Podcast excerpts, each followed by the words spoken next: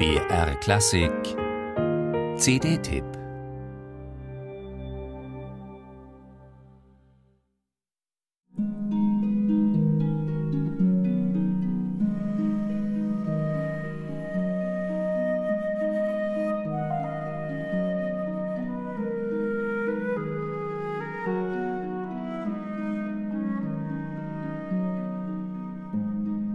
Diese Musik erklingt außer ihrer Zeit.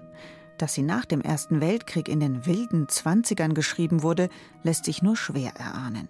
Doch der belgische Komponist Joseph Jongen geht zeitlebens eigene Wege. Hinterlassen hat er neben vielen Orgelstücken vor allem facettenreiche Kammermusik.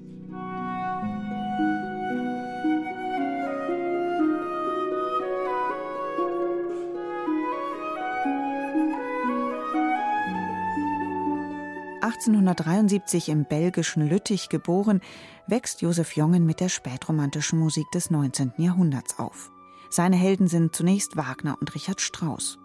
Früh bekommt der Hochbegabte den belgischen Prix de Rome, der ihm ein Studium in Italien ermöglicht und Reisen durch ganz Europa. In Berlin lernt er die Musik von Brahms kennen und begegnet Richard Strauss. Die Weltausstellung lockt ihn zur Jahrhundertwende nach Paris. Dort begegnet er den französischen Komponistenkollegen Gabriel Fauré und Vincent Dandy. Bemerkenswert ist, dass Josef Jongen als umtriebiger und vielseitig interessierter Zeitgenosse offensichtlich nicht das Bedürfnis hatte, einen avantgardistischeren Weg einzuschlagen, wie etwa zeitgleich Schönberg oder Webern in Wien.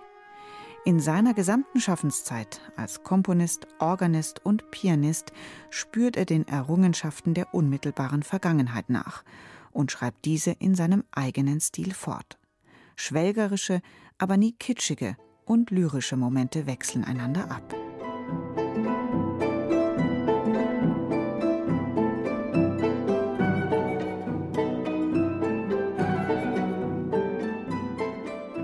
Das Quintett aus dem Jahr 1923 gehört zu den populärsten Kammermusikstücken von Josef Jongen.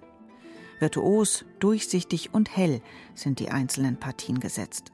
Unüberhörbar ist der Einfluss farbig instrumentierter französischer Musik.